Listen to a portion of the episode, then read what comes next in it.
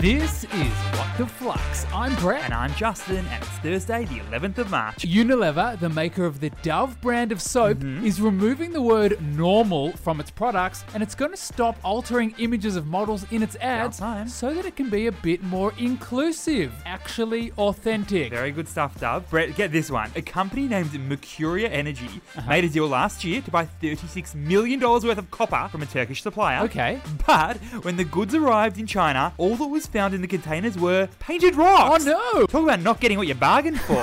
no! Uh, well, th- we have three really high value stories today, Justin. Let's do it. Let's do it for our first. Australia's streaming market is getting another big name into the mix. This time, Paramount Plus is prepping for its big Aussie launch. Here we go again and again and again. Tell me more, my friend. All right, Paramount Plus is owned by US media conglomerate Viacom CBS, and the service actually only launched in the US and South America for the very first time last week. And Paramount Plus is jumping into a pretty squishy market here in Australia. They'll Hmm. be fighting with many other names. So if we have a look at the field here, Justin, well, there's the international giants, like we've got Netflix, Disney Plus, Amazon Prime Video. Meanwhile, we've also got the Aussie players like Stan, Binge, KO, and all the ones from free to air TV like SBS On Demand and ABC iView. But if you're feeling really nostalgic for MTV or Nickelodeon or Comedy Central, then maybe, just maybe, Paramount Plus is the one for you. And Paramount Plus will launch here in Australia later this year. So, what is the key learning here? Unlike markets around the world, Australian streaming slash on demand video services actually perform pretty well against the international behemoths. Yes, yes, yes. Netflix has the most subscribers in Australia of any streaming service. Hello, almost 12 million people. Mhm, But Stan, which is owned by Nine Entertainment, they have 3.3 million. Not,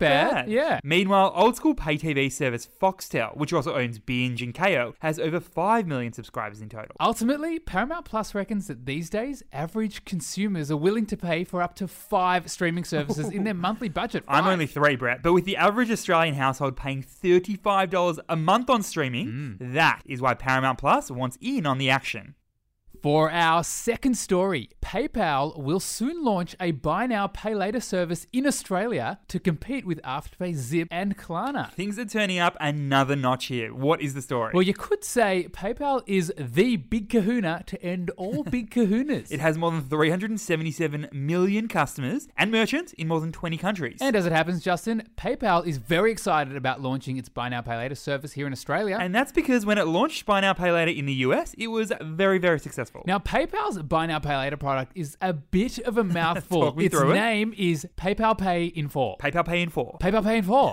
PayPal Pay in 4 is planning its launch around June, just in time for the end of year financial sales season. and how will this one actually work? Well, customers will be able to split purchases into four interest free installments for purchases between $50 and $1,500. Hmm, I must say, it sounds somewhat familiar. Hmm? So, what's the key learning here? Australia is a dream market for PayPal and its new Buy Now Pay Later product. And why is that? Not only are Australians very well aware of how Buy Now Pay Later works, but PayPal has been around in Australia since 2005. And since then, they've had over 9 million active customers on PayPal. so, from early June, hundreds of thousands of merchants in Australia who already use PayPal will have the option to add a PayPal Pay in 4 button next to the existing PayPal option. Which is pretty scary stuff for many of the other buy now, pay later players in the market right now. For our third and final story, JobKeeper ends in three weeks, and over 100,000 Australians are expected to lose their jobs when it ends. This is pretty horrifying stuff, Brett. So, what is happening here? all right, so here are a couple of numbers for you, Justin. It's estimated that around 900,000 Australian workers are still receiving JobKeeper,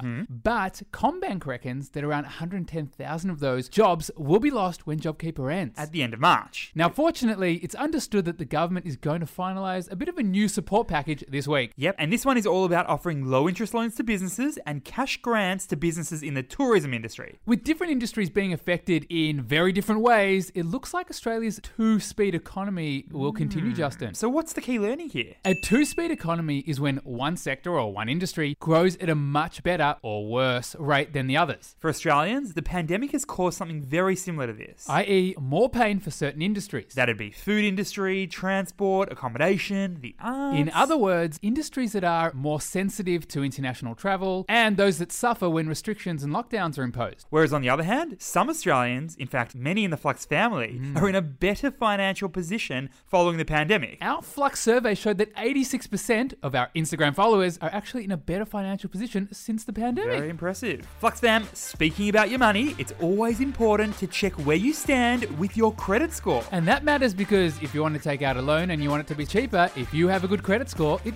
really matters. So Brett, where can we find out your credit score? Well, I was just thinking about that, Justin. I believe www.flux.finance or if you search Flux in the Apple App Store. Thanks for listening, and we'll see you tomorrow.